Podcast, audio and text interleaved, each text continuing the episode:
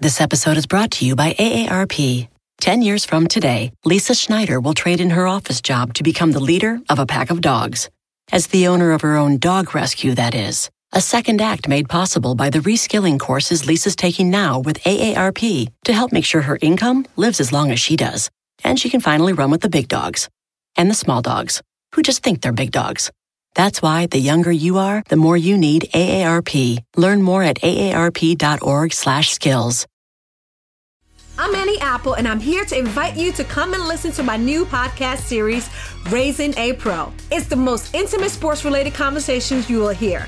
Each week, we explore the journeys of some of your favorite NFL players through the eyes of those that know them best. From Joe Burrow, DeAndre Hopkins, Myles Garrett, Ezekiel Elliott, Nick and Joey Bosa, just to name a few. With exclusive insights and information, we leave no stone unturned. Subscribe now to Raising a Pro on your favorite podcast app.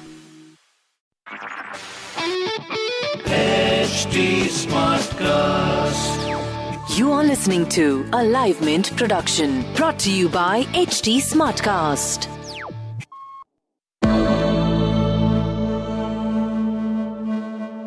The government recently banned 59 Chinese apps in a targeted move to ensure the safety and sovereignty of Indian cyberspace.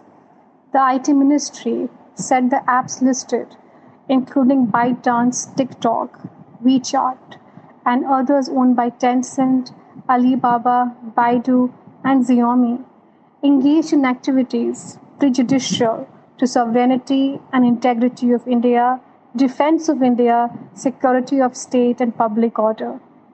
The move comes in the backdrop of current standoff along the line of actual control in Ladakh in Chinese troops.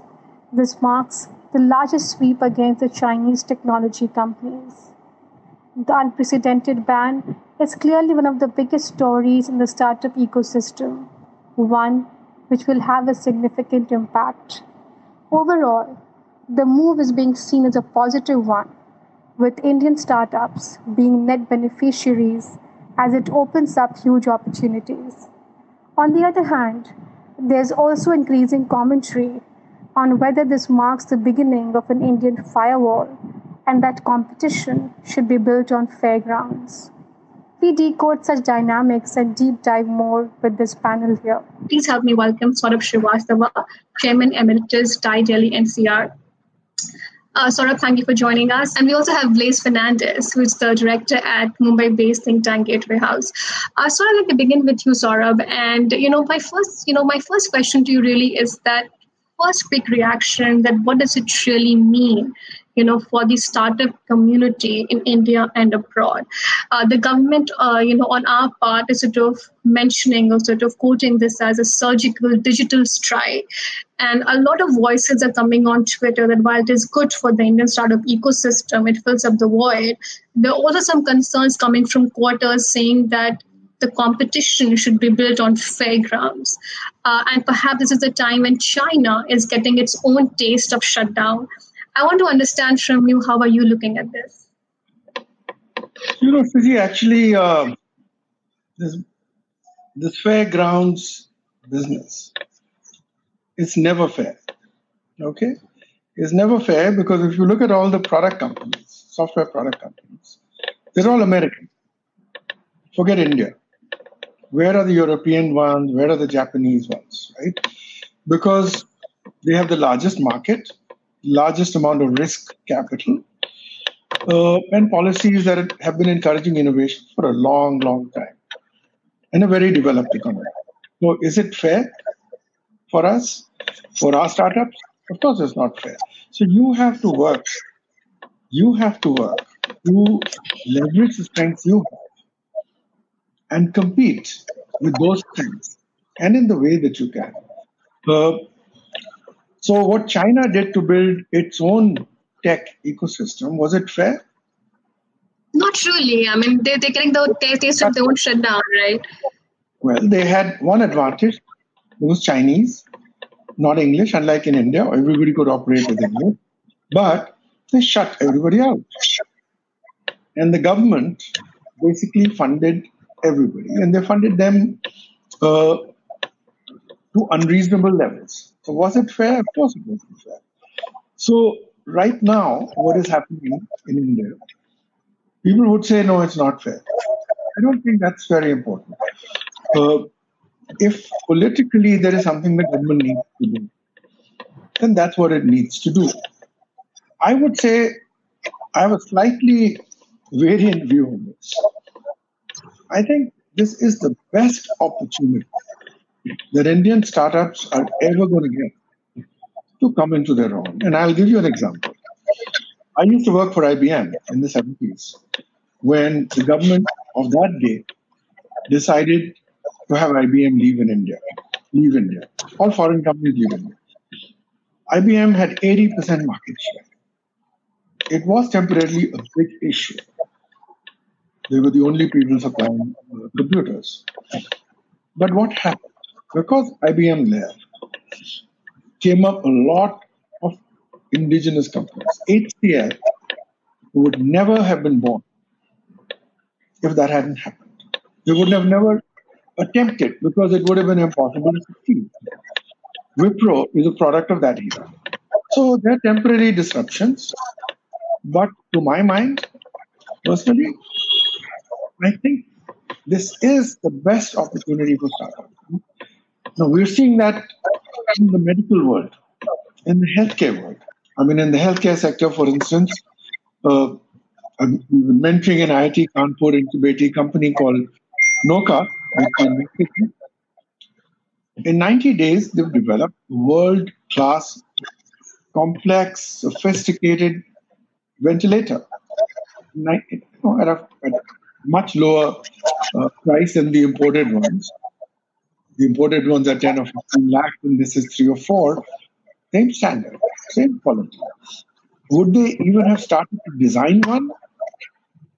No, they wouldn't have, but there was an opportunity. This was not because the government blocked imports, but because they weren't available or they were too expensive. So you need these kinds of disruptions for things to happen. Personally, yes, it will be a challenge when the government puts these policies.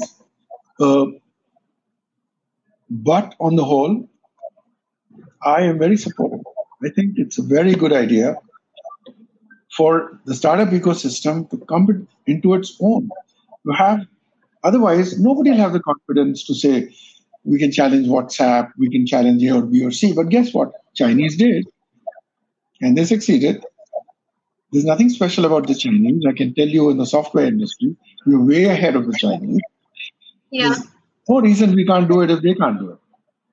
It's just that we haven't had closed borders. It's okay, it's worked well for us also. But in some of these areas, maybe this is the opportunity. It won't be there forever either.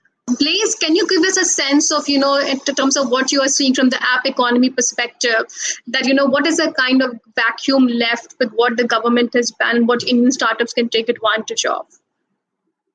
Uh, Shrija, start with your opening comment. The narrative is progressive, regressive. I think there's a third alternative, neutral. What happens from here will decide whether it was a progressive or a regressive decision. As very rightly pointed out by Saurabh, there needs to be a lot of things happening. But let's get a context to this.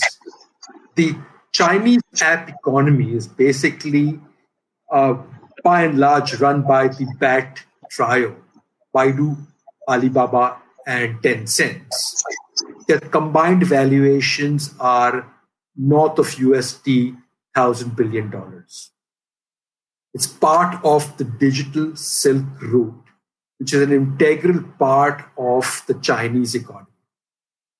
The government is well within its right, constitutionally in India and outside India, for what they have done. Under Section 69A IT Act 2000, if there's a threat to national security and they have enough evidence, and I'm sure the government has evidence, they've banned the app, which is well within their rights.